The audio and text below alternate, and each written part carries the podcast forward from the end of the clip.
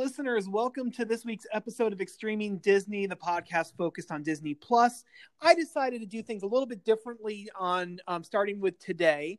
And instead of doing our main topic first, I thought it would be good for us to talk about the additional content where we talk about the latest episode of Falcon and Winter Soldier. This is episode four. And man, am I excited to talk about this week's episode.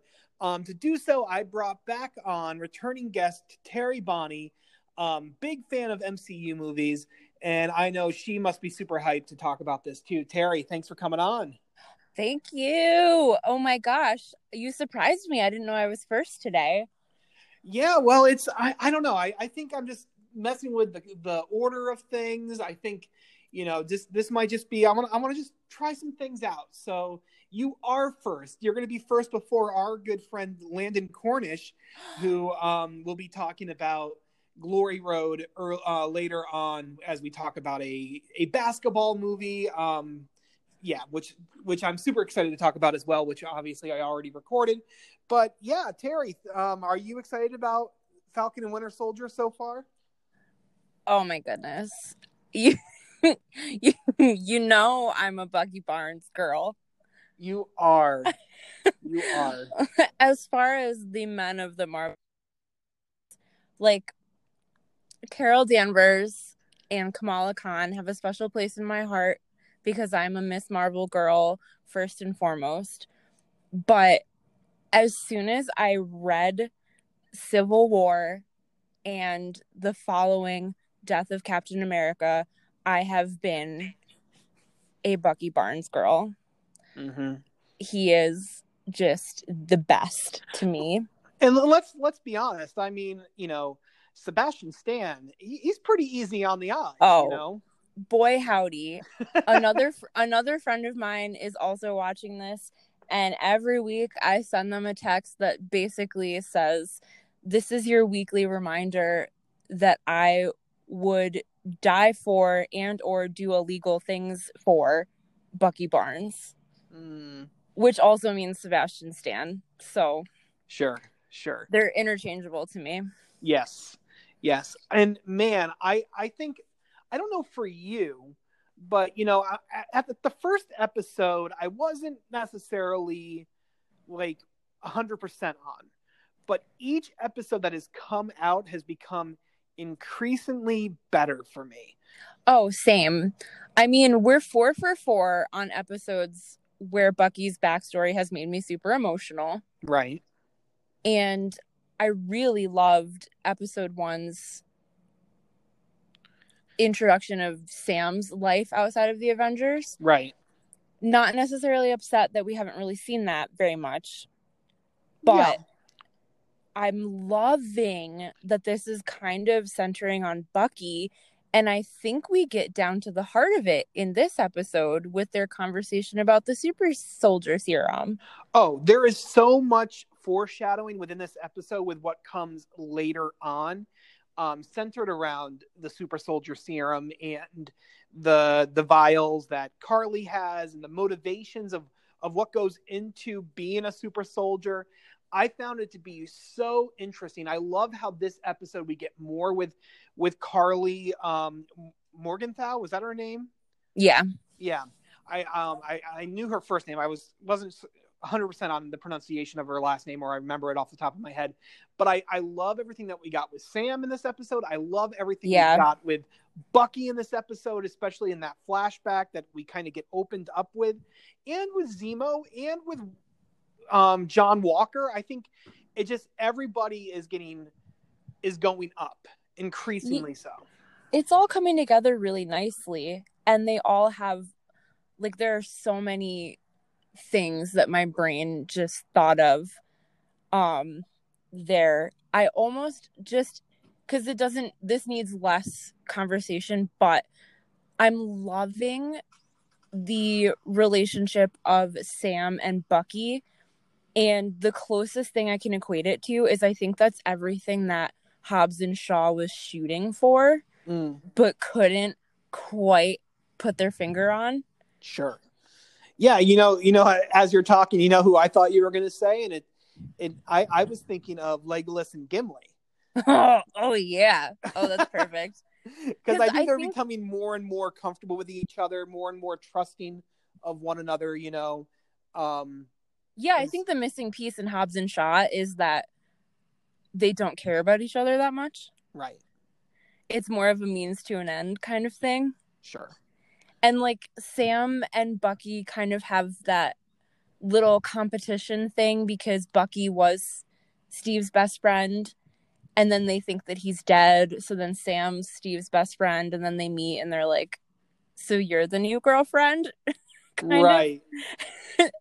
But I'm loving how they're getting used to each other and they're still annoyed by each other. hmm But now we're at this point where they're like, Well, clearly we can't trust John Walker. So you're going to have to do. yes, and I I think their their chemistry really works together, and you really um, get to know who they are, you know, more and more. Which is obviously it's the series named after them.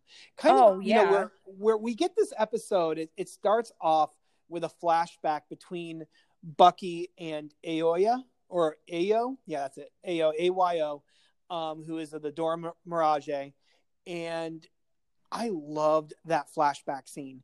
Oh. Sebastian Stan's acting in that scene is They're really breaking they're really breaking my heart Yeah. with this series, honestly. And I I think that backstory stuff really ties into the conversation that they start with the super soldier serum. My mouth has such a hard time saying that. Mhm. um because um is it is it Zemo that makes that they talk about this with that the serum is going to bring out the strongest parts of your personality regardless of your outward motivations for taking the serum Yeah, yeah. I mean, Okay. it just heightens. I, I believe that. I believe you're right. Yeah, it just heightens what is already there. because Sam or sorry, Steve chose to take it for entirely actual pure reasons because of who Steve was deep down as a person. Steve wanted to protect the little guy. Steve didn't like bullies. Steve believed in what he was doing and Karli also believes in what she's doing. I don't necessarily think that I'm on the side where I think she's really the bad guy right now. Yeah, let's. I mean, you, you're saying like a million different things at I once know. that I, I want to table. I want to table that one about Karli. Yeah, I want to. I want to get. But- I, I think you have some really good points because I, I think of Erskine in the first Captain American movie, and where he says to Steve, he doesn't want a great soldier. He wants a good man. Yeah, and which is Bucky. what- Bucky didn't get to choose. Oh, right. Absolutely. Yeah. So- and, and what we also have to distinguish the fact that what Bucky has is not the super soldier serum. It's the winter soldier stuff Oh, that, right, right. that Arnim Zola did to him.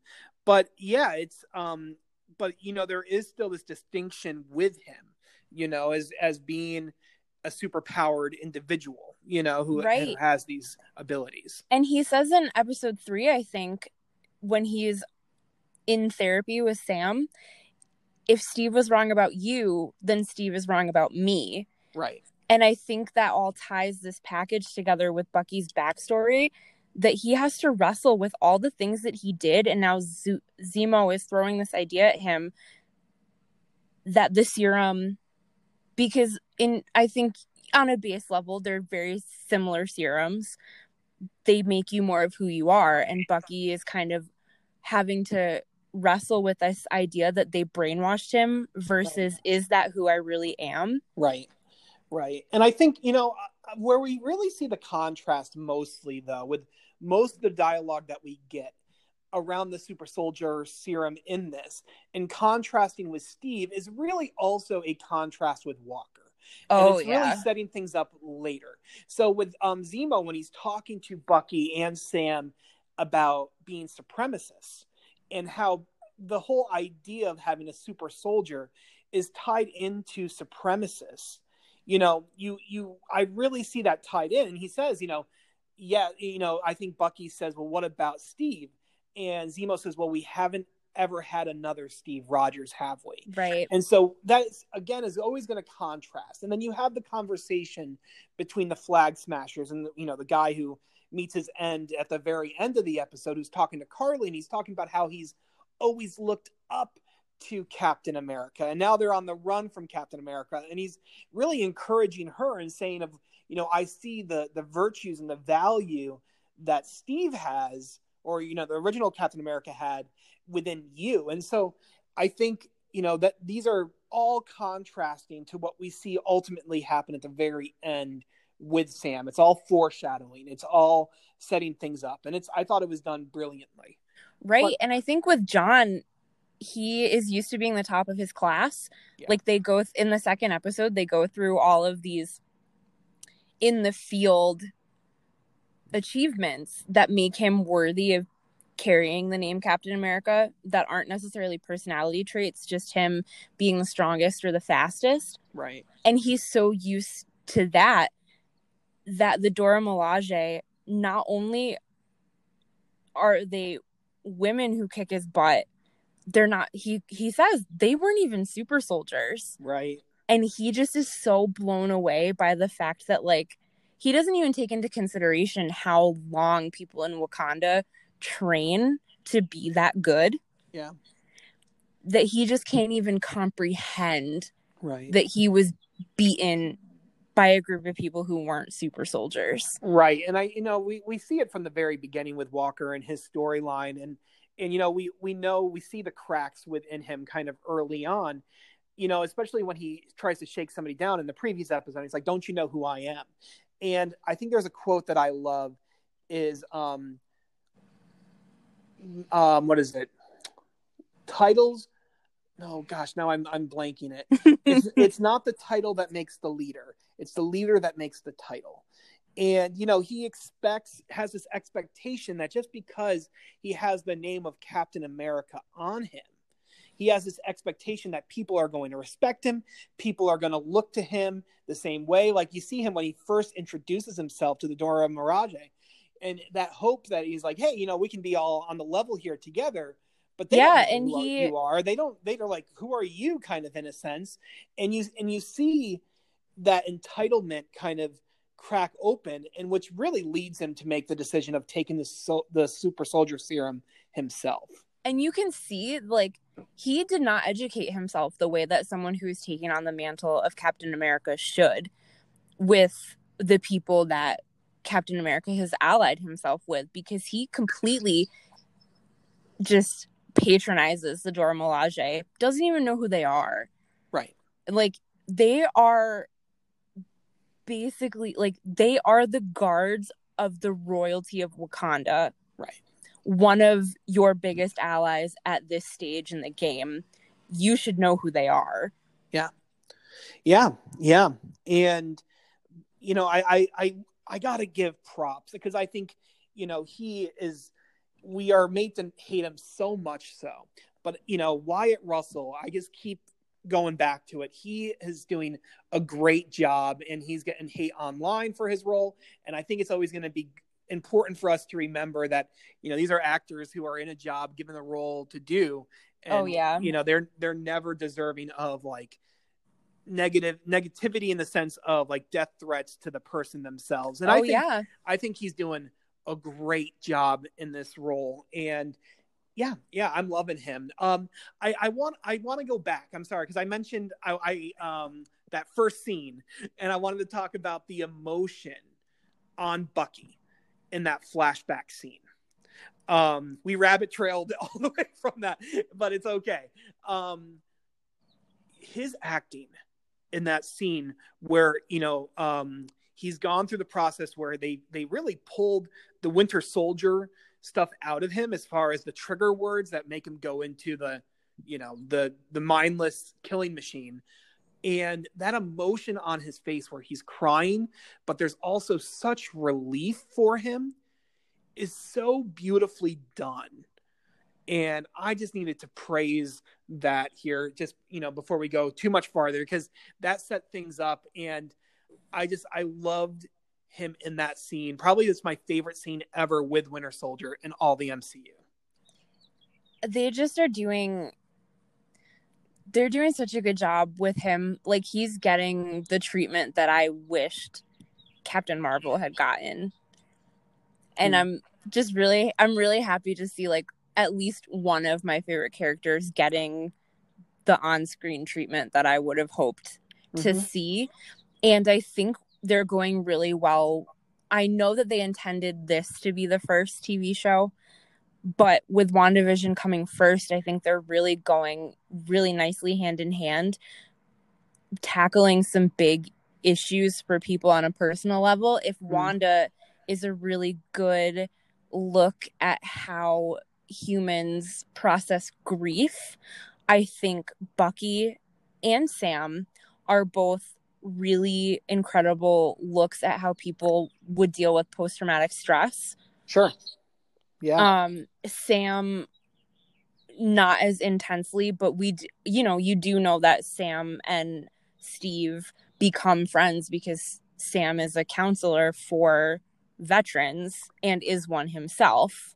Which I'm so glad they pulled that back into this episode because that's when we first meet him as he's introduced in the MCU back in Winter Soldier. As you know, I oh, worked yeah. out at the VA working with veterans and you know dealing with trauma and he I love I, I see that's where I really loved him in this episode was that scene with Karli.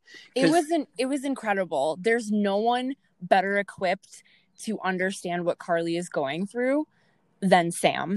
Exactly. And I and so the way that he is able to enter that scene and her expectation of what might be happening. And then he is able to de-escalate it to some degree a huge degree to the point that they're kind of sitting on the same table talking and chatting. Very like you know her guard is down. It's not necessarily what you're going for but you're he's trying to relate to her. He's trying to teach her. He's trying to come alongside her. He's even trying to validate her you know with with um the reasons that she is going about it. He sees the fact of you know hey you know there i and I think what I love mostly when it comes to the Flag Smashers and karli is that they're just misguided villains, which are always the best kind. You know, their, right. reasons that they're doing it is important, but the way they go about it, and you know, Sam addresses it like you're killing people. That's not okay. You know. Yeah, I think this show is also doing a like great things for the importance of therapy in situations like that. And I had a friend after the first episode tell me that he didn't think Bucky should be in therapy. And I was like, no, it's just because they're writing his therapist weird. Oh, she's, I thought she was great. I think she's fantastic. She's just sassing him back more than a therapist maybe would. Sure. But therapy is 100% the place that Bucky should be. Yeah. For to give him tools to deal with everything he's been through for the last 75 years. Yeah. you know? And I think that the scene with Sam is a really great example of somebody who understands de escalation from a therapy standpoint, mm-hmm. like Sam, and somebody who doesn't see it at all. And that's John Walker. Sam says, Give me time with her. And John says, Okay, but no. Yeah and Sam's getting somewhere. Oh yeah. Yeah, it's um it's so frustrating. Obviously, we're so frustrated with Walker in this episode. There's there's one thing that has confused me a little bit with the Flag Smashers, and I think it just has to do. I don't know if this is a problem with the show that it didn't kind of really clear it up for me or not, and I don't know if I just missed it. So, the Flag Smashers they have a problem with the GRC, which is the Global Re whatever Council or whatever or group that's focused on basically getting all these people who've been snapped back into existence, you know, back onto their feet or whatnot. And so my question comes as far as the the where the flag smashers are motivated.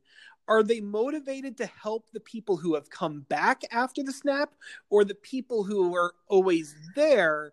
And now like because you, you get the sense that obviously they're they're helping the disenfranchised they're helping the people who are neglected they're helping basically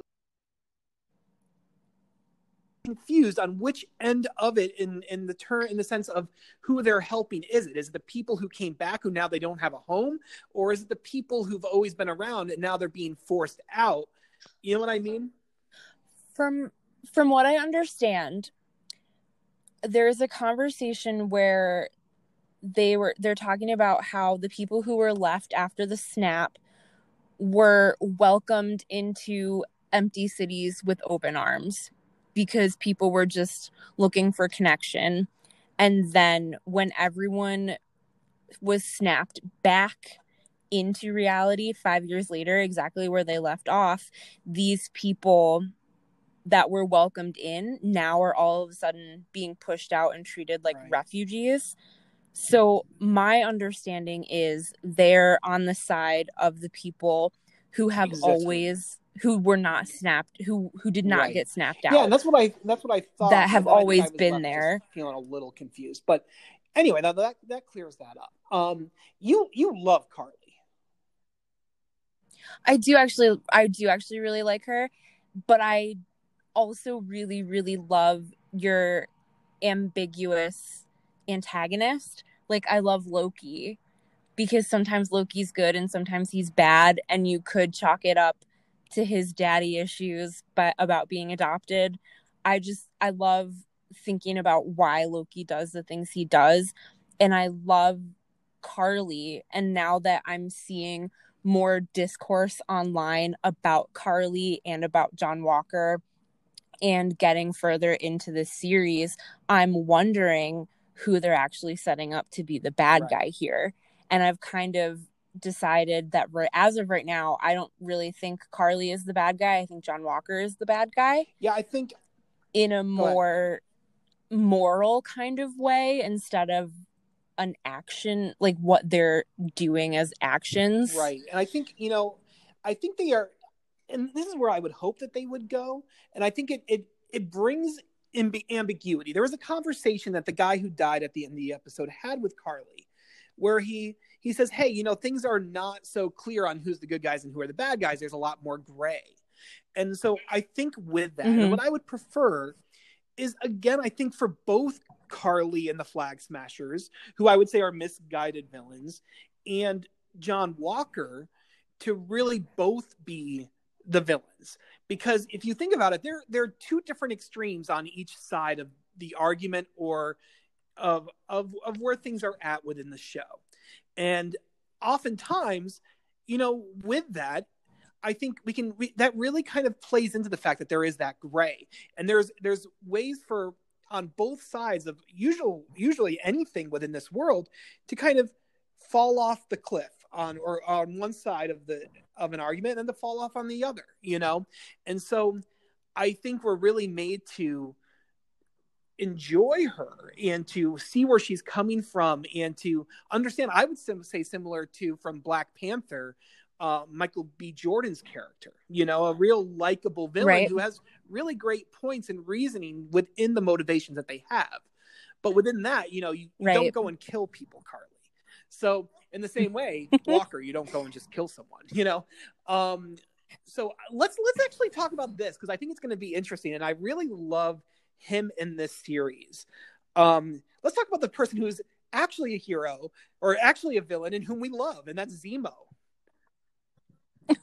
they gave him they gave him so much personality and it cracks me up like i have been meaning to go back and watch Winter Soldier and Civil War because I I'm not even going to try to lie to you. I do not remember what part he had to play in the other movies, but he is just well, he's, he's so brilliant, and he has that. He's the he's the the hidden hand that moves moves the pieces around the board in Civil War, and he's also just he's so smart in this. But go on. I love like he's he's kind of like a Loki sort of guy at this point, you know, like he's not really on the side of the Avengers, clearly, or he wouldn't be in jail. But he also knows that Karli is misguided and while she has a lot of valid goals that she's fighting for. She's young and she's emotional. And if that serum gets into the wrong hands, Yeah. we're in trouble. Like he realizes that we cannot have 20 random people as Mhm. super soldiers. That well, would and be I bad. think he, I was I was kind of I was thinking about this. You know, um, you see him when he shoots her, and he has the opportunity, and he's holding the serums. I was like, oh, he's gonna take that with him, and then he's gonna inject himself. That's but what you know, I thought it makes too. sense that what he does is smash them. Because if you think about what his motivation was in Civil War, he he his motivation is based on the fact that the world is not better off with these superpowered individuals. We're better off without them because they are the ones who cause destruction. They are the ones who cause collateral damage. Um, in which basically he lost his family. That's what it was all about. He lost his family. Right. Was he from And so that's for him right. to smash all of them actually makes more sense because he's like he's he knows that um this is only going to actually um, cause more problems. It makes sense just where his motivation is at, as a character. Yeah, I But- agree. Go ahead. and I his, his chemistry with Sam and and Bucky, like the three of them, them just all really work Mhm. really well together. And I just, I just love you know it. what? I mean, we're probably to some degree we're talking about who's going to be the real villain between Karli and Walker. We can't we can't discount him. We can't forget that he is really there too, and he's got out of prison. You know, and he's making himself increasingly more valuable to Bucky and Sam. You know, in order for them not to turn him over to Wakanda or turn him back into, um, you know, the, to the prison that he was in before. You know, so he is he's withholding information. He gets the information from the little girl, but he's not forthright with the information because he he wants to keep himself in a valuable position where he's able to manipulate and work and do things behind the scenes. And yeah, I, I think Daniel Brühl is a brilliant actor, and I love him in this role. I always have since Civil War.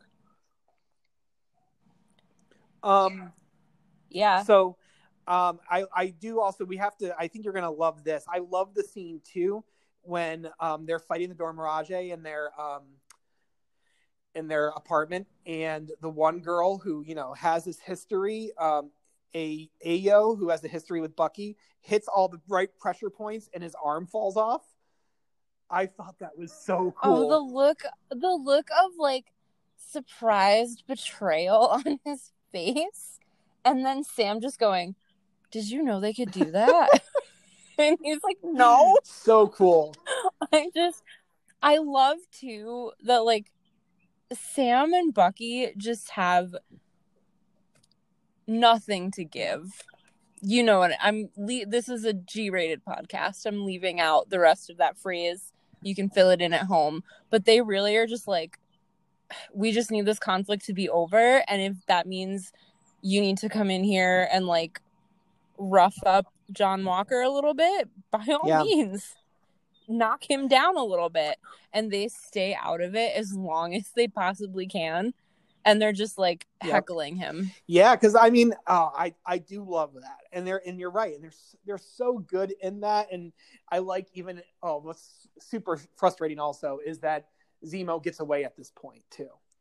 You know, like I'm like, come on, don't get your eyes off of him. The Dora Milaje, I feel like they would have been more interested in in retaining him rather than fighting, you know, Walker and allies basically, and Sam and Bucky and and then of course Zemo gets away. So that's it'll be interesting to see what happens there moving forward. Let's let's talk about Walker a little bit more as we get to that final build up at the the finale or the the, the conclusion of the episode. What what a moment, right? I, yeah i just am so blown away by i mean i would love to meet a person who's surprised that he took the serum i would love to meet a person who is surprised that he has that much aggression in him but you know it's 2021 it's a weird time to be alive they've got to be out there Yeah, seriously. And you got you have this you have this situation where it's and it's again another contrast to Steve. Um, John Walker loses his best friend in battle, his best friend dies, and Right. as Steve in the you know first Captain America movie, you know he believed Bucky to have died. You know, and where Steve is Steve is motivated by that to do like they're both motivated Right. to action but Steve is cemented into we need to finish the work that we've started where John Walker is just motivated into emotionally res- reacting to right. punish someone Yeah, it's it's you know Steve would not retaliate in such a way because he wouldn't he wouldn't Or, into yeah. meaningless death or revenge. You know, a better word I think is Steve is motivated to justice because he knows that Bucky believes he Right. is that person and he would do anything to be the person that Bucky believes that he right. is. And so when when Walker's best friend, um, Battlestar, is killed in battle by Karli, you know. He's able to track down the one guy we were talking about before, who talks about you know how he used to look up to Captain America, and we get the brutal his brutal death where Walker uses the shield of Captain America to kill him. We're like just hitting him repeatedly with the shield on the edge, and it it's obviously you know we it's a um allusion again to Civil War as we see with Captain America doing that to Iron Man with his chest, but also there's in a Right. comic book where um I think it's I think it's Steve where he's just in the comics he's fed up with Zemo at this point and or one of the Zemos and he uses his shield to decapitate someone um decap- to, to decapitate Zemo. And that's where I thought it was going to go there but to to see the blood on the shield is such a jarring image. And it's just you know like if you've been following the cinematic universe you know that our steve is not ever driven to Right. revenge. He's only ever driven to justice and standing up for what he believes in whether whether or not that puts him at odds Right. with tony and John Walker is so mindlessly driven to revenge that, you know, he wasn't there to hear that guy tell Karli how much he looked up to Steve.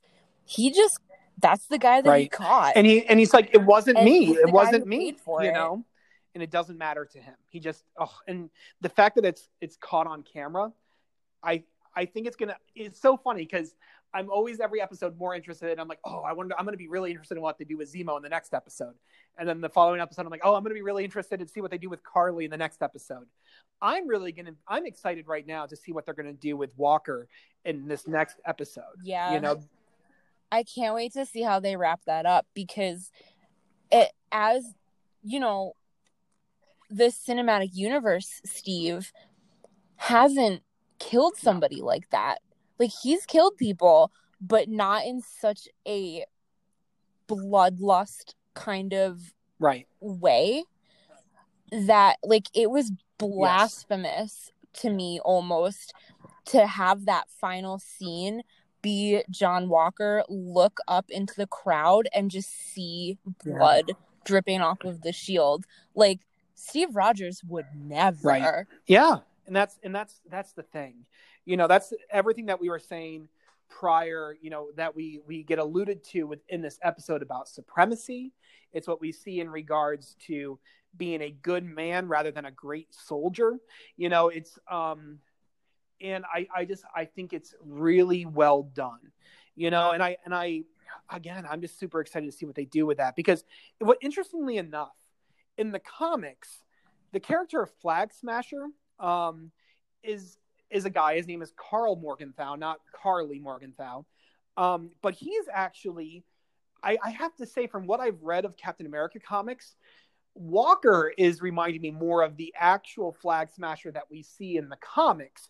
And so, yeah, Oh, so I, I feel like maybe there could be a switch there of some kind because you know he is now super powered and the question is is like what's going to happen when you try to take the shield away from him so i'm just, it's going to be interesting to see what happens with him and and maybe regret and his you know the actions that he made or what, what whatever Um, it's going to be interesting to see how the rest of the world looks at that and handles that. Um, I'm just I'm I'm intrigued. Yeah, I'm really really loving this. It of the trailers that have dropped so far, it was the one that I was like, oh, this is going to be the most like the movies. I'm not going to be as excited. They're not really doing anything different, but mm.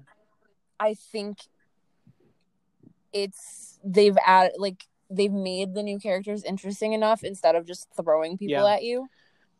That like, you know, Agatha was interesting and so WandaVision really landed for everybody and then Karli and John Walker are really interesting and everyone's getting all that meat that they wanted about mm-hmm. Sam and Bucky to drive people to continue yeah. watching it. Yeah. So it's it's been really really You know, great. and there's another player that we haven't talked much about yet. And I, I'm interested to know what your take is on this. You know, the character of the power broker who we haven't seen.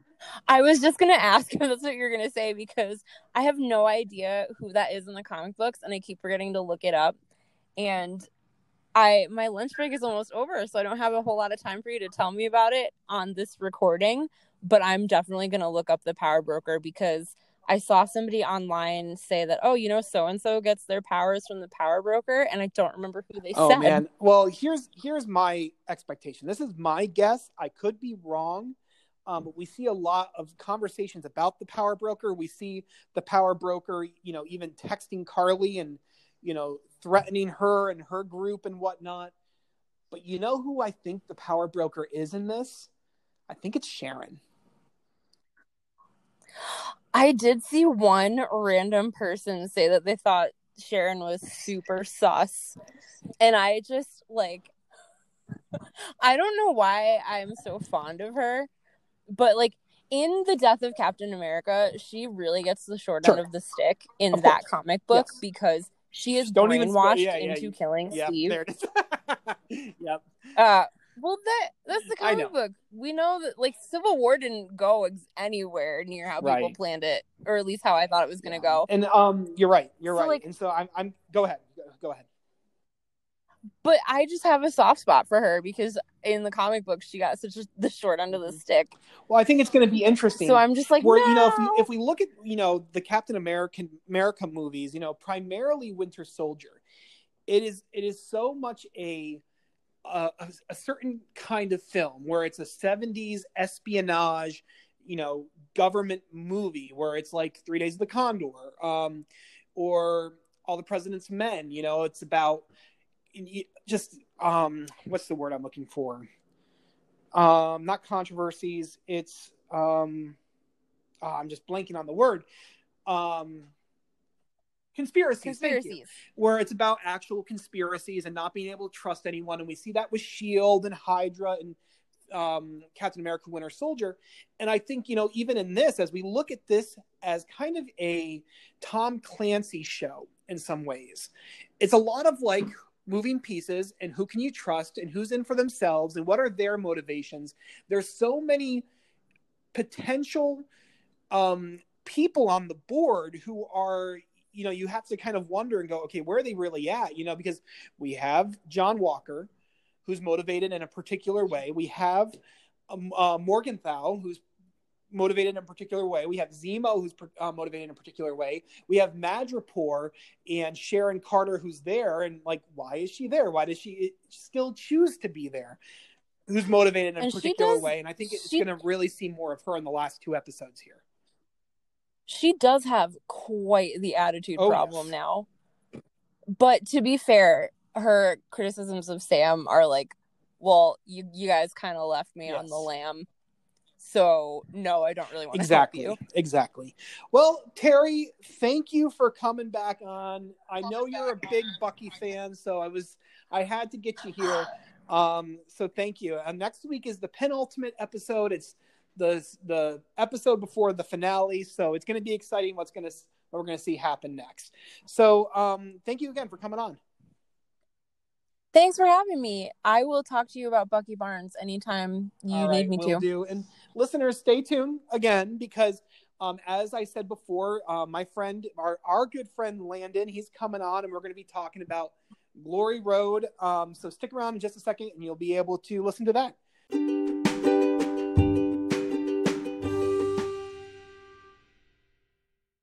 Welcome everyone to this week's episode of Extreming Disney, the podcast focused on all things Disney Plus. I am your host Peter Eklund, and I just got to tell you, I am super, super excited about this week's episode. I bring on a good friend of mine, somebody who I spent a lot of hours over at the movie theater with, to talk about a basketball movie. You know, we're right basically done with the March Madness, so this is a perfect time to talk about basketball. I brought on my good pal Landon Cornish, Lando Cornishian, onto the podcast. Land, thanks for coming on, man. Peter, no problem. Thanks for having me. You know, it's been a while, so uh, I'm glad to uh, get back at this.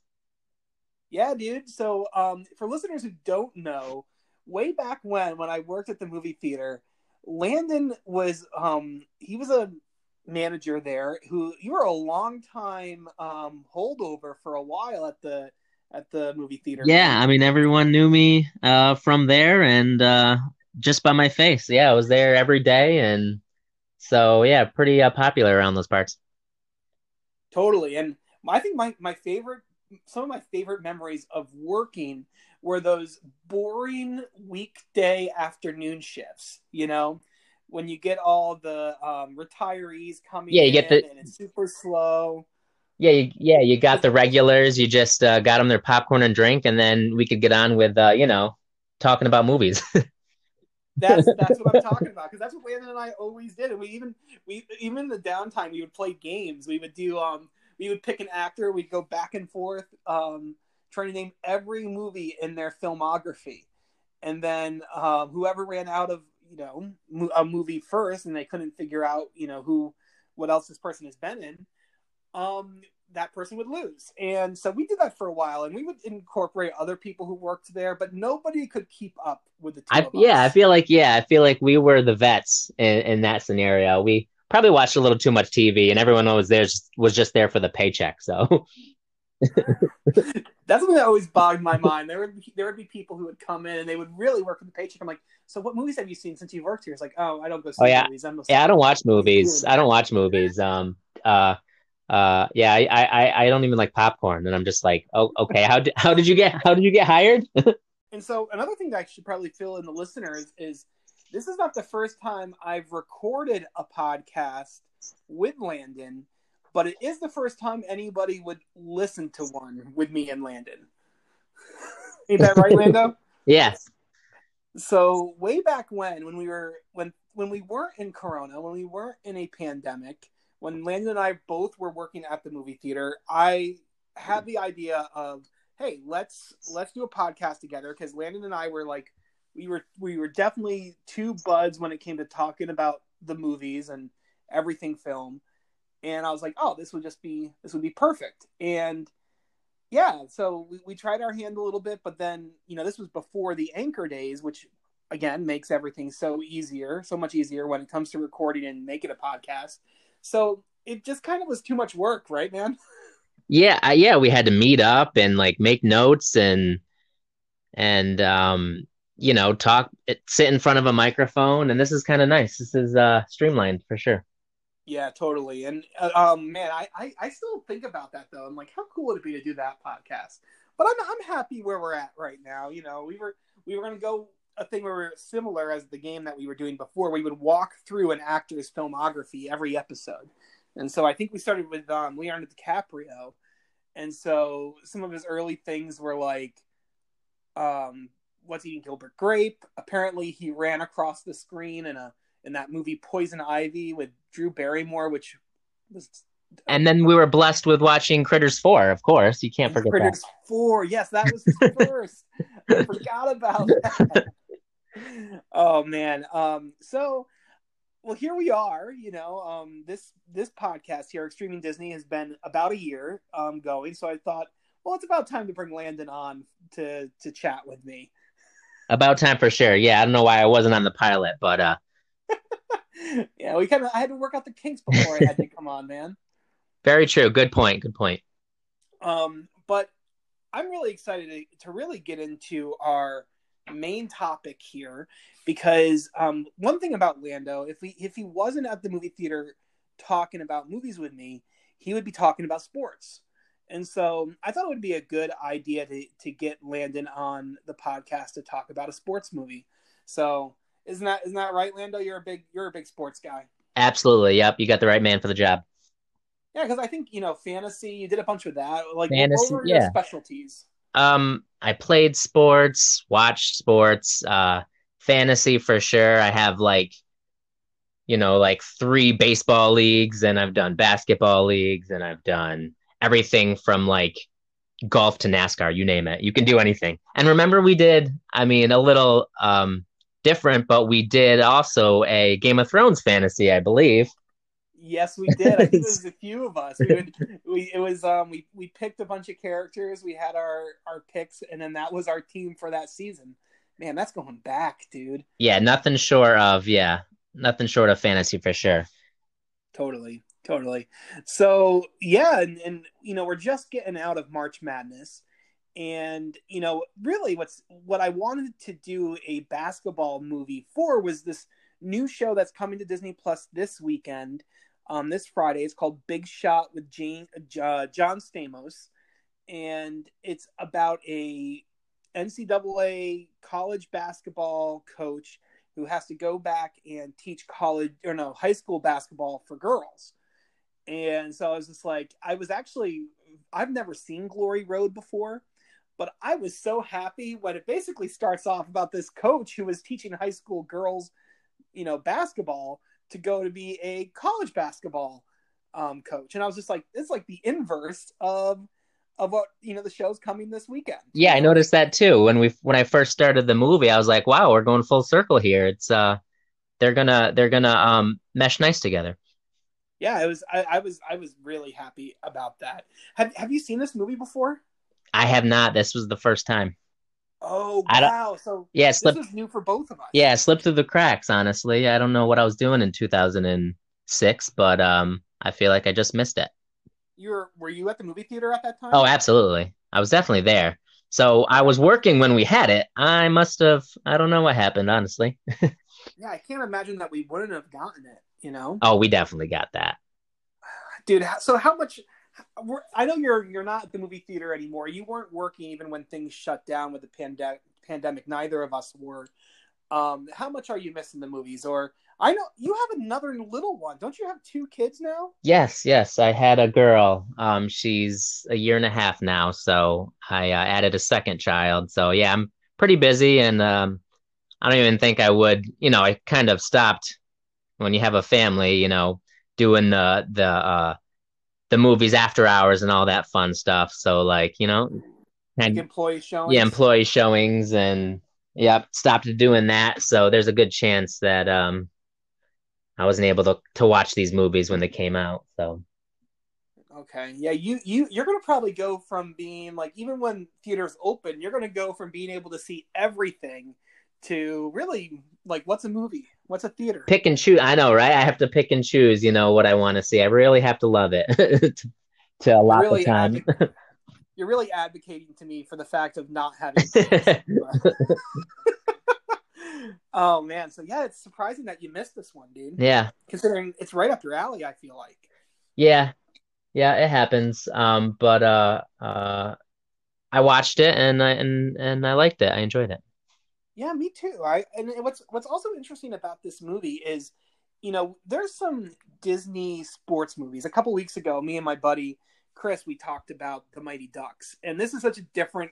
It comes from like a different era of sports movies for Disney. It's not the silly kids, teenagers, you know, playing sports movies like Mighty Ducks or The Big Green or stuff like that. This is like an era of films that Disney would do where it would document or not document but it would retell a story a biopic around true life sports stories and i think that's pretty cool like along the lines of miracle and remember the titans and stuff like that And the rookie, the rookie yeah that's right you know i haven't seen that one either Dennis Quaid, me either. Apparently, I Oh apparently I need to uh I need to step up my uh, Disney sports game. So landon you're my sports guy what the heck man I know. I, next guest uh, yeah. Uh, yeah, I don't know if this is gonna work out now. I uh, sorry. My man. Um, but yeah, this is this is a very interesting movie. Um, yeah, what were your general thoughts of it? Um, I thought it was uh, a good family movie. Um, educational for you know not only to like you said to kind of uh, hit like a documentary, but also educate you know still the kids and the families who are watching. Um, mm-hmm. It's a very inspirational story, honestly, and um, a good message for sure. Yeah, absolutely. It's um yeah, I I just I had no idea apart from seeing the cover at like a um, blockbuster back in 2006. I I had no idea what this movie was about. I knew it was a basketball coach movie, and I'm just like, oh, another one. You know what I mean? So it kind of got lost in the mix there. Mm-hmm. And I I really found this movie to be enjoyable. I thought it was really well done. And what I found to be very interesting about this as well is that this is the only the the only directorial credit for a guy named James Gartner. Um, he only directed one thing. It's just this. Wow. Um, and he he didn't do television. He didn't do anything, and somehow he managed to make this movie. And I don't even know who he is. so I'm like, could be a, James Gartner. could be a good thing or a bad thing. Uh, should have probably got some work after this. For yeah, being his, like for being, you know, his only his only credit. Yeah, and he, the only other thing he did was he produced a short in 1983 called The Last Leaf, and that's all his credits. Never acted, never screen wrote, did nothing. Hmm, interesting. Um, so I have no idea who this guy is. Um, but yeah, I I I'm just kind of intrigued by that. Well, that um, too, and not to mention that the writer um did a lot of work in um TV series like Boston Public and The Practice and stuff like that, and ended up making a uh, basketball writing basketball sports movie. Who is now writing? Um, who is the current creator of uh, Big Shot? So, oh, is he really? Yeah, I had no idea. Well, this man, you did your research, man. This is full circle. How this is high quality, high quality stuff. Totally, I love this. I love this. Um, let's let's get into kind of the the cast per se, and I think we really need to talk about um, the main the main character, the coach himself, and of course, my computer just died, so um, I don't have any um, you know backup here Uh-oh. as far as. But let's just talk about Josh Lucas for a minute. Okay. I, I think he is a total underrated actor who doesn't get enough work. You know, what do you what do you think? Yeah, I, he's he's pretty good. Um, I've seen him in I think a few things. Do you know what what his his work was before this that got him this role? Oh man, um, well I got to pulled up his IMDb. Oh wait, wait, wait, no, um, wasn't it uh with Reese Witherspoon? Yeah, Sweet Home Sweet Alabama. Alabama is what I remembered him from. I mean, I don't know if that was the launching point for this, but you know, that, I think that's what I did see him in before this. So that's mm-hmm. only um, experience I had with him. But like, I still think he did a, a pretty good job of being that um, that hard nosed coach, you know, who's yelling and making him run laps and and stern. So yeah, he he kind of a lot of times he I think he gets typecast. You know, he can he can usually be kind of the pill you know, he can be a real antagonist. You know, he can be, I think, a lot of things, the, the jealous boyfriend or whatever to the main couple of a in a romantic movie. You know, he was in the remake of Poseidon, which I think he played that. Okay. He was in um the Hulk, the the terrible one from 2003 with Eric Bana. He was kind of the the jealous boyfriend in that. You know, he was in Sweet Home Alabama. He was he was in A Beautiful Mind. He was the guy who was competing against Russell Crowe, and in oh. when they oh. were in college in that movie. Oh, okay. So he he usually will play kind of a scoundrel role, a typecast there, um, and even most recently he was in Ford versus Ferrari, where he played he worked for Ford and he was kind of a swarmy guy who was an antagonist to Christian Bale and Matt Damon in that. If you saw that. Oh, okay. No, I didn't get to. I didn't get to. with the quarantine. So I, I I really really like him in this. I think he did a yeah he did a great job. Um, he definitely hit hit the mark on the coach for um for uh West Texas. So yeah, it's just it's an interesting to- story too because you know he's he's really hard on these students, but then he's also really fair. Obviously, I mean they're going through a lot. The I mean, obviously the black players, which is which is a huge part of what the story is about. You know, it's really the center of this what this movie is about. And so I think he really does a great job. And I, I think we also got to give props to, you know, always the unsung heroes in all these movies. You know, the the family or the wives of the coaches. And Emily Deschanel, um, she is she's she's in this movie and she does a good job. You know, and you really get to see a lot of the the effects on the family you know through her eyes and through her experiences you know as as people are disturbing their family and their um yeah their lives because the fact that he is coaching um mostly black players in the south you know? And exactly and um being you know being a white family and then having and then having to move and basically being turned on as soon as you know as soon as her husband um coached you know team with the black players all of a sudden you know now um they're looked down on and and they're not even and they weren't part of um part of it to begin with. So you know they got turned on and had to really kind of um look at that and and adapt so that was that was that was pretty hard, I think, for them. Yeah, and I think I think she does. it. I think she's a great actress. I, am ashamed. I'm sad that she doesn't get more work. I mean, her pro, probably her most famous thing was when she was on Bones, which is so interesting because Jess just started watching that series um, in the last month. So I'm like, oh, it's her again. You know? yeah, yeah. Oh, I didn't recognize her. I didn't. Yeah, that is her. Yeah, and she's um sister to Zooey Deschanel. Um, which is that is cool. very cool. But yeah, so um, why don't you kind of take us through kind of the story here a little bit, and then we can we can break it down. I'm gonna throw it to you to make a do a recap basically of this of this movie. Okay, so yeah, like you said, um, Coach Don Haskins, uh, a girls basketball team coach, gets an opportunity at a smaller um, uh, team in West um, El Paso, Texas, called um, what was it? Mm-hmm. Texas Western. um, Texas Western. Texas yep, Western. Texas Western. And no budget. You know, they're just kind of hanging on, and um, they and then they don't even have any money to recruit, so they basically have to go by you know different means to kind of build a team and they and they found that the players that nobody wanted were black players um, that didn't get recruited. And then they started, you know, looking around all places, New York City, um, and a couple other places, and then found some guys and put them together and kind of coached them up and uh, turned them into, you know, a, a, top caliber, top caliber team that ended up making it to the um, the championship game in the NCAA tournament. So, yeah, and they they basically went undefeated up until you know close to the end there. So it was very, it was a very impressive. Yeah, game. they lost. They lost uh, uh, one game to Seattle in the end there. Mm-hmm. But then they went. That didn't. That didn't keep them from playing in the championship game. No, it was it Kentucky? Kentucky? Yeah, no. It just. It just. Um.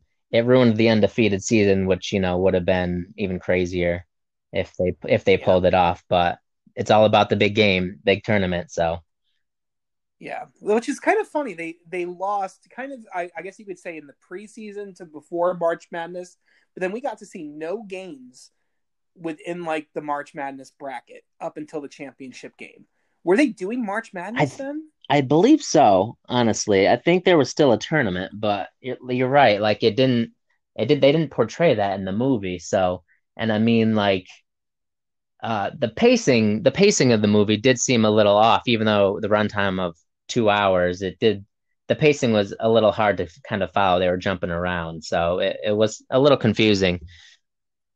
Yeah, and kind of much like remember the Titans, where you know, it's it's about a real integrated team of you know white students and black students. Um, they really have to kind of come together and be a team, which I think is really powerfully you know on display within remember the titans but i think this movie does a really good job with that as well because you you know getting to know all the characters getting to know all the players you know and just kind of what makes them tick and just who are they. Yeah all the white players all the black players came together um you know in the beginning in the beginning they didn't really get along but it it seemed to more focus on on uh being being a team rather than an individual with the movie.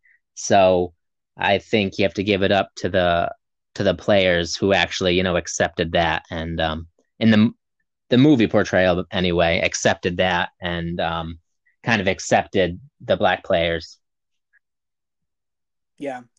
Was there um I mean we, we kind of get a bunch of different storylines. Is there any particular storylines amongst the players that you want to talk about? Um I mean, as as a whole, like getting getting the opportunity, I think was you know the biggest the biggest story, the biggest adversity that they had to face. Like when he first recruited, um, what is it, Hill, the guard there was a Bobby Joe Hill. Um, yeah, Bobby when they Hill. first recruited him, you know, he it wasn't even in his in his head that he would he would be given a chance. Like it was just a joke to him. So like to get the opportunity to even make a team, you know, to be on the team, um, was was something that they didn't see happening. So I feel like that as a whole was was the biggest the biggest thing. Yeah, and it, it is really crazy to watch, especially like when we get towards the end of the movie and that that they have that meeting before the last game and they decide that he's going to start and play only the black Yeah, that surprised me. I, I didn't see that coming.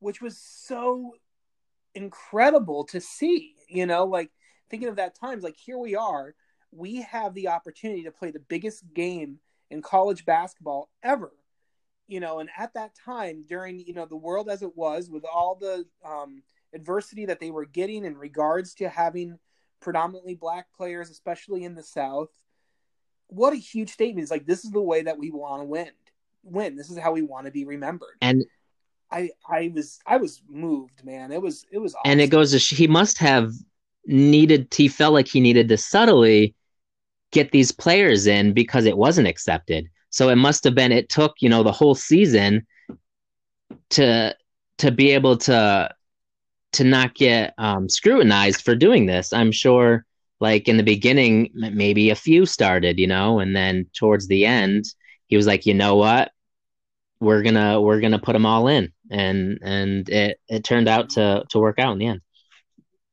you have that scene kind of early on when he starts two or three players. I forgot what it was, and the main guy who is or one of the guys who basically gave money to the school was kind of like, "Oh, look how far down we've come. Is this really what we've come to? right and You they were what I mean? winning So- yeah. you see right. Yeah that's the that's the real stupid thing. Like they have to win in order for him to really feel like it was worth it. You know what i mean? For this guy to see that oh it's important that these guys yeah there's a lot of underlining um uh factors you know when it comes to college sports and and unfortunately money is the root of all of it so right and i think i think that's i mean there's there's troubling things even about that that still kind of go on Yeah. today you know where like when we when we have conversations even about i think race nowadays and when it comes to these um, african american players or these other you know other players and they they make statements and it's just like why don't you just focus on playing basketball you know and making your money and it's just like because you're making us money in a sense and you know what i mean or you're entertaining us and it's just like it's this movie i mean i think i was thinking about this movie takes place in the mid 60s i was born in 85 so 20 years before i was born this is where we were at. And tw- you know being 35 now i'm like 20 years does not seem that long yeah. you know?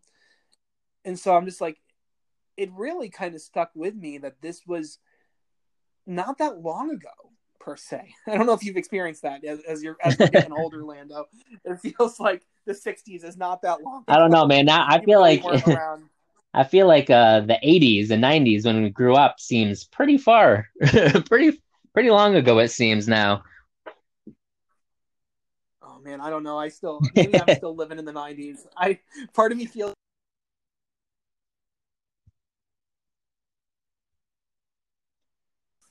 But yeah, yeah. So. I, and the funny.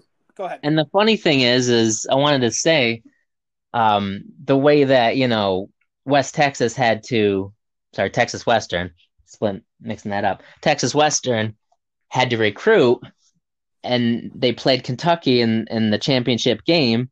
And now, who's the number one uh, recruiter in college basketball today?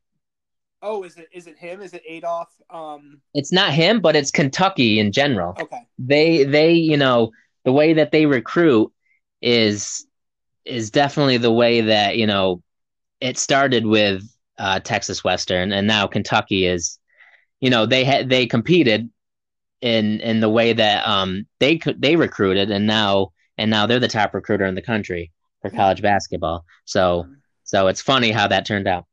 Man, I, I know we're kind of still bouncing back and forth, but man, again in that last game, as you know, we see Kentucky going up against Texas Western, and Jon Voight plays um, the opponent. He plays the coach um, for Kentucky, and they they come out on the um, the court, and you're seeing things like the Confederate flag is all over the place, and I'm just like, oh my goodness, yeah, you know, yeah. it was very jarring.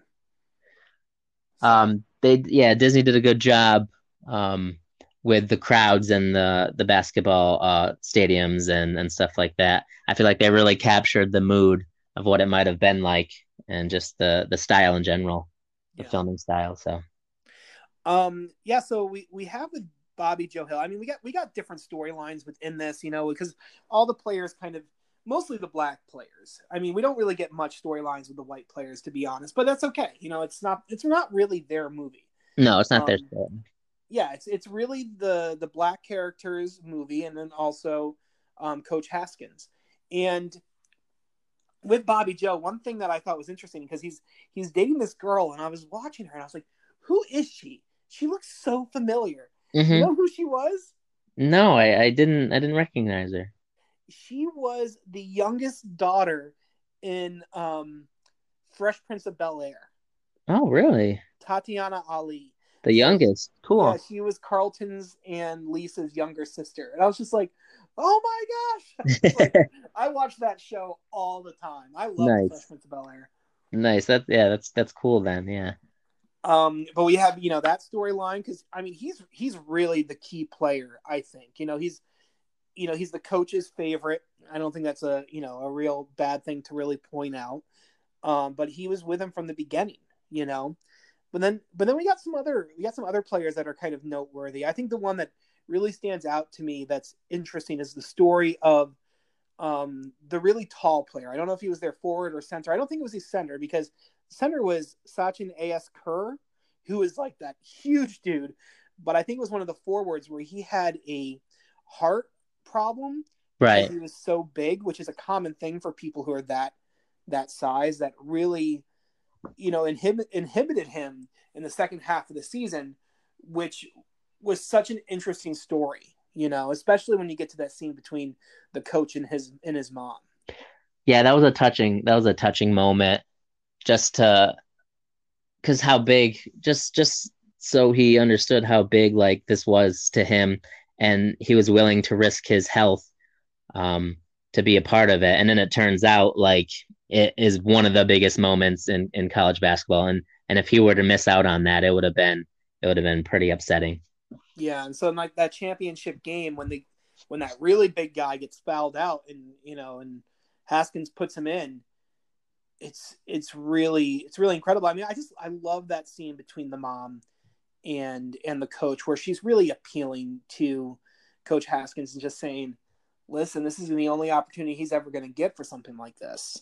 Yeah, it's a big you know, mo- is... it's a big moment, and um, you know, yeah, it may not, you know, he may not play after this, so or he may not live long after this, or that, yeah, you know. So it's like, wow, wow, you know, it's like let him have those that lasting memory. Um. So, who, what do you want to talk about next? Uh, is there a particular player you're interested in? Um, let's talk. Let's talk a little bit about the uh, comedic relief. I feel like there was some some really funny moments that kind of were very uh, Disney esque, and um, and you know, just making you laugh. Okay. So I enjoyed. Uh, I enjoyed some of the um, some of the one liners that they had. Okay, like what? I don't, I'm not. I don't remember any of these. So. Oh, oh. Uh, I thought it was hilarious when um. Well, when it first started off, when he was doing that, playing with his his kids basketball in the driveway, and that bounce pass caught his son right in the middle of the face, having kids and stuff. That was kind of funny.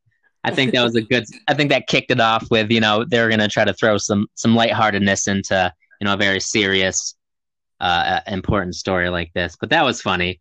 And you get that, um, with, you get that with Parker and your your new little one. Yeah, man, that happens all the time. You know, you're gonna have slips and trips, especially when you're playing. Yeah, especially when you're playing sports and you don't want to lose to your kid. So you know, from the get go, you're you're trying a little harder than you should be. um. So that that's very, that's a cool thing. You kind of get to have you have you done much with Parker? How old is he at this point? Parker's six. Nice. Yep. So yep. Has he has he shown an interest in sports? Um, not really. I mean, he he kind of takes after his dad, and I mean, we're playing sports games. We play a lot of video games, but we're playing sports games. So like, you know, he takes an interest in like football and and baseball and stuff like that. But when we get outdoors, it's almost like, eh, there's too many rules. You know, I feel like that's the problem. Gotcha. But um, um, uh, I loved in uh when they were as soon as they got to the school and uh, they were in line for the food. You know, it's Texas, and he was asking. You know, they're asking for different things, and he was just like taco, nacho, burrito, and he goes, uh, uh hot doggo. he's like taco. He's like el hot doggo. I thought that was hilarious. Yeah, that, um, that was very funny. I, I like that scene too, where in the cafeteria, and the and the two the team is the team is really learning each other you know the black students and the white students you know and so they're kind of sizing each other up and there's a little bit of a competition thing kind of existing between them you know and i just i like that scene in which it kind of busts out to be a, a little mini basketball game in the cafeteria. Yeah yeah with a head of lettuce. Yeah. yeah with a head of lettuce. I like that. I like that a lot you know i mean I you got to see them relate to each other. Yeah they really tried to give because like i said before with the length of it it did seem kind of long but it didn't seem like they had enough time to kind of uh, give each player a personality that you can kind of uh, relate to and and root for. So as much as you know they could, they tried to you know throw some lighthearted and give the characters a little bit of personality, and you saw that with like the jokes and the camar- camaraderie camaraderie between the the the teammates and stuff like that. Yeah, and I I do like early on in the movie too. We don't get much with him later on, but the the one guy who kind of got kicked off the team for a minute, you know, who wasn't really pushing himself to the extent that he needed to. You know, he wasn't he was he was kind of there for fun in a sense and and that's what he was into and then the coach really rails him. I feel like you know? yeah, the coach yeah, he they he he seemed like kind of hardened right out of the gate and he didn't really they didn't build up to that. So like yeah, he was he went from, you know, coaching all girls. It seemed like he, you know, I don't know if he was successful with them, but he didn't seem like he was that hard on them. And then all of a sudden, he's like kicking kids out of, off the team, and like, and definitely, um, definitely getting discipline and being hard on them. Yeah, and I think that's that's a very interesting thing. You know, he didn't he didn't take it easy on these guys who basically were not given a chance before. He was he really pushed them, and I think he really kind of said, you know, we don't want to be an example in a negative sense, you know, as far as what we're going with here. We don't want people to be like, oh, you see, this didn't work to have black players, predominantly black players on the team, you know, as kind of, well, that's why, because black players can't play. You know what I mean? He didn't, so he really pushes them hard, you yeah. know, and he, he doesn't cut them any kind of slack. And he, he really tries to at this i like that there's learning for him as well mm-hmm. because he says no you're playing you're not playing street ball you're playing ncaa ball mm-hmm. you know but then they're like you get to that point where they're struggling in that one game and and bobby bobby joe um, turns to him and says, "Hey, let us play our game. You know, just let Yeah. us try." Yeah. And they end up winning that. So I like that there's an arc for the coach as well within this. Yeah, and if you watch, you you can actually watch the um the actual game, uh, NCA uh, channel on YouTube. Actually, you can you can watch the entire game. Really? Yeah, so I, I checked that out a little bit, and you can see, you know, in the beginning, um, it was a lot of just you know passing, and it, it, it didn't play to the style that they kind of introduced in the middle of this movie when they're like, let our let us play our game. You can kind of see that the two teams are totally different in the way that they play. A lot less dribbling, you know. Kentucky has a lot less dribbling and more of like a um, pass, make a move, and then shoot, you know, and then and then that's where it kind of this team, this um, their style of play definitely definitely adapted and evolved to the game basketball. So you could see that in the actual game itself. That's really cool. I, I'd have to go check You that could- out. yeah, you should check that out. I watched a little bit of it. It was very interesting. Um, going back to kind of more of the comedic stuff, there was another comedic moment in this movie that actually, now that I look back on, it, I was like really made me laugh. It was when the one the one player is struggling with his grades, and so the coach is like, "Yeah, I'm going to do whatever it takes to get him to get his grades up." And you're like, "What is he going to do?" And then you see the it's shot so well, but his mom coming down the hall yeah, yeah, that's right. Drove down or flew down to like slap her son into shape. I love that. That was that was great. I was yeah. Yeah, you could see the mom coming down the hall and you're like, "Oh boy, it's going to get real," you know? And then she's in there with his she's in the class with him right behind him raising her hand for every question. And it was yeah, that was really funny. Now, did you think was there a reason do you think he he wasn't applying himself or was it something where he wasn't working hard enough? And she kind of got him. She got that out of him. Like I, I wasn't sure which which one it was. I don't. I'm not sure. I mean, he was wasn't he the he was the one that they recruited who was working. Yeah, So I don't think he was in school or anything. right. And so he said, "Hey, let's let me take you to school. You know, at, at you know, let me take you to college and whatnot, and get you the opportunities to play. You're really good." And so I think you know he was he I don't he probably just wasn't a great student. He wasn't in college. I don't I don't I don't know if they mentioned a lot about what he was doing before that as far as high school. Right. but you know i think his his mom really saw the opportunity for what it was and she was like hey you know you're in college let's let's get this all going Let's try harder. Yeah, must have must have got him to to try harder, and um, because he was uh he wanted to he wanted to follow the footsteps of his father, I believe, right, and where he was working before, and probably didn't believe the establishment, you know, could, you know, really wanted to help him. So maybe it took him a little bit to um to accept that and to apply himself. Yeah and so there was there's another thing kind of w- with that i know it's a small thing but the way that they even shot that i mean she's not a tall woman but shooting from a, a upward angle as she's coming down the hall makes her look imposing Oh yeah. Oh, yeah. you know and so there's no there's in that kind of a situation there's nobody more scary than your mom Right. coming coming to get you Yeah. you know Yeah, that and was whip you into shape yeah, that was a great scene. but um the, the only other person i really i don't know if there's any other player you want to talk about but um the player who played uh willie worsley um sam jones the third he was the other point guard. Hmm um he was in smallville. Oh, where he, he played um superman's best friend growing up pete. And so i i was just like i recognized him immediately. Oh, like, oh look it's pete. yeah. I was gonna say you must have you must have recognized him right away. oh of course. I watch that show all the time.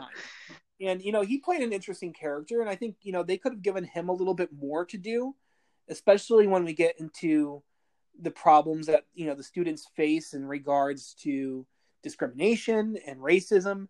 Um, because you know he is definitely you see him. He has like a, a Black Panther poster in his in his dorm and whatnot, and so you you get the sense that you know he's he's with the Black Panthers to some degree, or he he is with their teachers. follows, you know, yeah, follows them, yeah, follows them. so And he was like one of the smallest guys on the team. I think he was like five six or something. So like, you know, from a from a small age, I'm sure he was picked on and uh, didn't feel like you know he needed he needed to to kind of portray himself in a bigger way. And I feel like that's why he probably um, was into that stuff. Yeah, definitely. You're yeah, you're you're probably right. You know, being being a short guy yourself, I'm sure you understand. yes, yes. That's all I'll say. No um, comment. um yeah, so I, I I I think that's a good way to transition just kind of talking about really the conflict that these players faced. You know, because start I, I think one player said it very well, I think after the Seattle game that they lost he said, every time we win, it's harder for us. Right. And I was just like, dang, because they're becoming more and more in the stop in the spotlight. So it's they they're opening themselves up for more and more scrutiny. Yeah, that's that for sure. And then you know, with each each new game, it seemed like they were getting uh traveling more south, and I'm sure it got a lot harder. And there are some intense scenes, you know, like um, uh, when he got when he got jumped in the bathroom at the diner, and I was kind of waiting for those. Um, there were a few far and far and few in between, but that was one of them that stands out. And then the the hotel scene too. I wasn't expecting yeah. that. That got you know that got real quick. So so they did they didn't hit, hit it too often, but um, I feel like they wanted to get that in there. That was important. Well, I think that scene in the locker room was really huge when you know everybody's really kind of fighting each other. You know, they're yelling at the coach, they're yelling at the white players. Mm-hmm. You know, and and the white players are even trying to say like, you know, it's hard for us too, and they're like, it's been hard for you for a couple. Yeah, exactly. It's been hard for us all our lives. Yeah, yeah. And it just it really, I mean, it's hard not to think about stuff that's going on today. You know, when we when we see this in the film, you know, and we think, okay, this took place you know, um, almost, you know, oh, 40 to 50 years ago, but it's still happening today, you know? Yeah, it is. Yep. Um, and I think the scene that really, apart from that, really stood out to me is when they were, you know, about to run in for their game, and people are just leaning over and they're throwing stuff at them and pouring drinks on mm. them. And I'm just like, what yeah, yeah, yeah. You know, was... And then they had to go play a basketball game in front of them, you know, and maybe get cheers. So it's it's like a double edged sword. I, I can see why you know it was so hard for them to go out there each and every game, and and like and and not think about that stuff. Yeah, it's yeah. tough. And and kind of on the positive light of it, I'm not kind of the positive side. And the, the good things that we see is how they the impact that they have because as they're as they're playing you know and we're seeing the the racism we're seeing the discrimination we're also getting clips of of black kids looking in on the street at the you know the tv store windows and they're watching the games. You got the the black students over at duke who are hanging out together and watching the game and cheering for them you know? So it's just like and wasn't there wasn't there players that wasn't there students from uh, kentucky too? I think they had kentucky apparel on and stuff who were rooting you know almost against their team because they've never seen they've never seen an all black team represented like that oh my gosh i missed that it must have been kentucky i thought it was duke for some. no i think they had kentucky uh, um, attire on that, that's just amazing it's so huge. Yeah, yeah. You you growing up, you know, you want to see. I mean, it's still happening today. You want to see like with with the Oscars and stuff like that, and women being nominated for directors and stuff. You want to see, you know, some someone you can relate to being represented. Something that you want to do. Um, seeing that, you know, is just all of the hope in the world. You know. Man, man. Um, so is is is there anything that you that you want to talk about and uh, anything else you want to talk about that last game itself or anything? Um, the sports aspects, sports. Sure, sure. Uh, I think you know, like I said before, um, the sets and everything to portray a game in the '60s was shot really well, and um, I will say that you know I do I do like my sports my sports movies a little more uh, other than, than the topic, a little more grittier. Um, so this one was okay in terms of sports portrayal. I think it was the story definitely outweighed the game, even though they had, um, you know, they worked together uh, to get the outcome that that they did. But I think, um, it was more about the story. The story, you know, the game was in the shadows, honestly, in terms of um, being, you know, being a sport uh, versus, you know, equality and stuff like that. So eh, I would give it a solid. It was a solid sports movie. Um, but what did you think? I thought it was good. I, you know, I think it's still so incredible that this guy didn't go on to do other things as far as the director goes. Um, because I was, I really liked this movie. I was really surprised, especially even in the sports games, like the last game when the the final, you know, the shot clock with the Kentucky, and he makes the shot. I'm like, his footer's on the line. What the heck? How did that work? You know what I mean? Like I'm noticing it, and then, um when they finally called him out of bounds, I was just like, I was so happy. I, I, I, don't know. I thought that was so blatant know? though. Like they showed it, and then like ten seconds later, I mean, I, I I saw that coming a mile away. Honestly, maybe I watched too many sports movies, but I'm like, oh, it's it's over. Like he's out of bounds. Uh, it was kind of, kind of, it was kind of the opposite for me. I was just like, oh yeah, the game's over. so I was so I was in it, and you were like, "Oh, please." Kind of, kind of, honestly, because I was like, "Well, I mean, I'm, I was glad it happened, and if that's actually how the game ended, um, it would have been a lot faster, and there it would have been crazier, um, during the time. But in film form, like you know, they blatantly showed you it, and uh, they're like, yeah. "This is gonna happen." And if like the movie just ended where like they ended up losing, that would have been like the worst angle, you know, the worst shot ever. yeah. Totally, totally. Um, and I also, I just got to say, I mean, Jon Voight in this, I think he's an incredible actor. You know, um, but when you're you're playing a character whose name is Adolph Rupp, I mean, you're definitely. oh yeah, oh yeah, and I, it, it looks like he. It uh, looks like it looked like, like he he didn't even want to. Go ahead.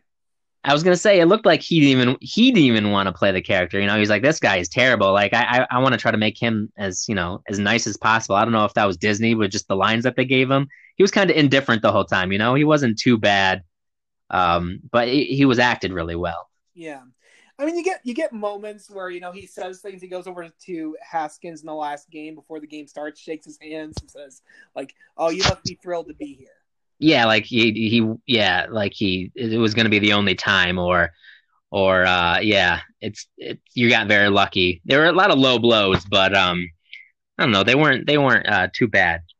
And I I don't know if those were low blows just in the fact that like because they were a, a, predominantly a black team or if it was a just the fact that you know this is the first time you guys got ever gotten to this point i didn't know if it was like fueled by race or just if it was it was fueled by competition, if you know what I mean. Yeah, like yeah. You would have mm. said that to any team, you know. Right, right. no, I think I, he was he was definitely worried. You know, he was definitely worried, and you know, when you're that prestigious and and something like that, you know, your legacy is on the line, and I feel like he was worried. You know that that he was going to lose to a team like this, and you know, in the end, it turned out for the better I'm sure he thinks that now. Um, but um, yeah, you had you had a lot on the line with something like that, especially for the times. Yeah. Well, um, I think the last thing I just want to say, and I, I didn't like write down what what happened with all the guys, kind of in the end of the movie, where like you know you always get that little montage at the end where it's like it stops on a player's face and it's like this person went on to blah blah blah coach a high school basketball team, you know stuff like that.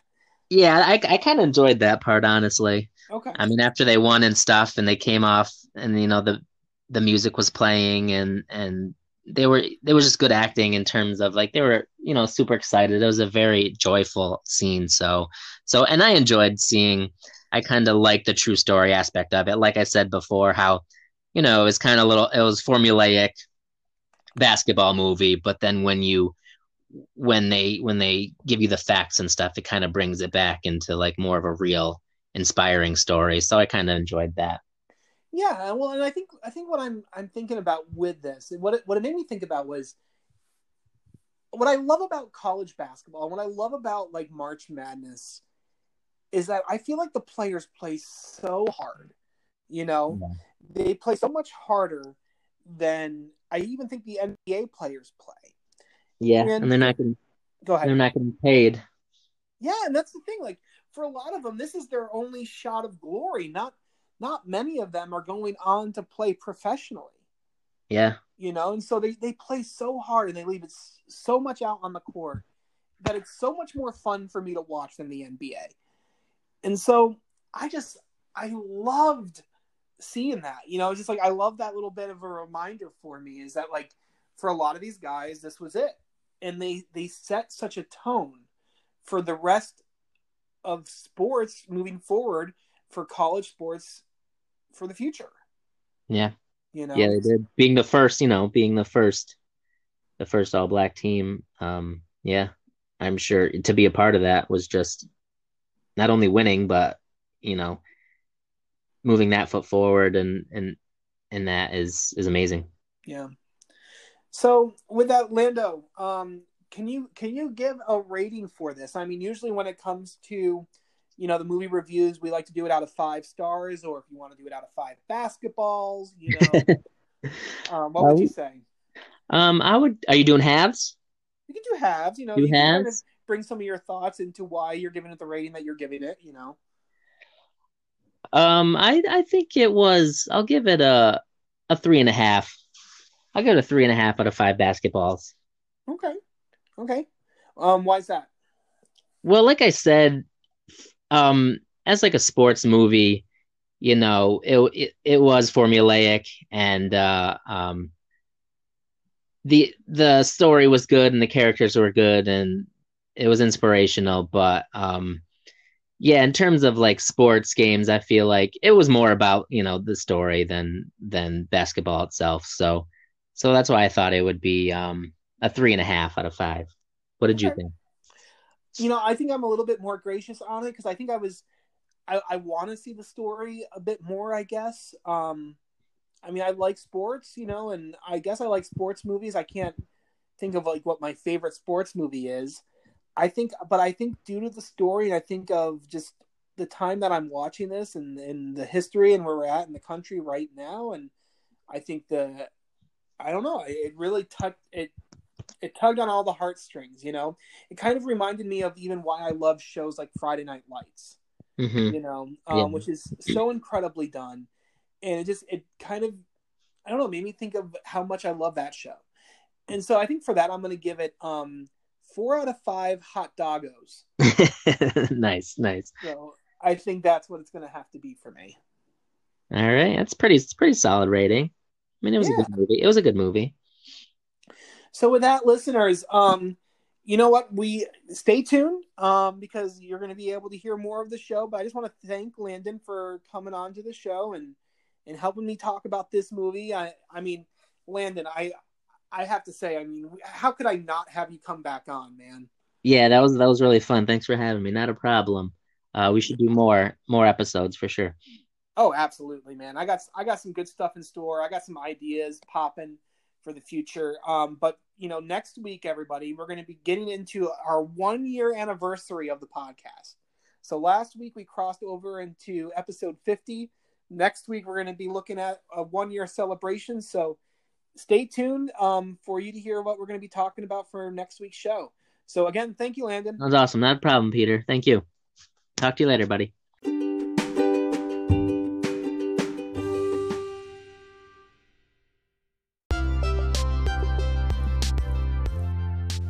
All right, everyone. Well, thank you for tuning in. Um, again, I was teasing a little bit on what we are going to be doing for next week's show, being the one year anniversary that we have been um, doing this podcast. And so I'm just super excited to tell you that I'm bringing on fan favorite, my wife, to come on the show, Jess Eklund.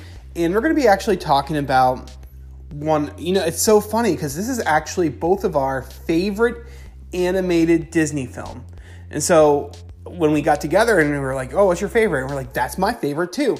So um, we just thought for you know the the one year anniversary we would celebrate. You know we got a lot to celebrate. I'm so thankful that you guys are listening and being a part of the show. And so with that we're to watch 101 dalmatians the original animated movie in which i gotta tell you i love this movie. And I, I, hope you guys like it. I hope you've seen it. Um, watch it again. It's on Disney Plus, obviously. And that will be what we'll be talking about for next week's show. Also, we're going to be talking, of course, about Falcon Winter Soldier, episode 5, the penultimate uh, episode within the series. And again, we're going to try keep going with this new format where we talk about Falcon Winter Soldier first, and then we'll get into the main content. All right, so thank you guys for tuning in, and I'll see you next time on Extreming Disney. Bye bye.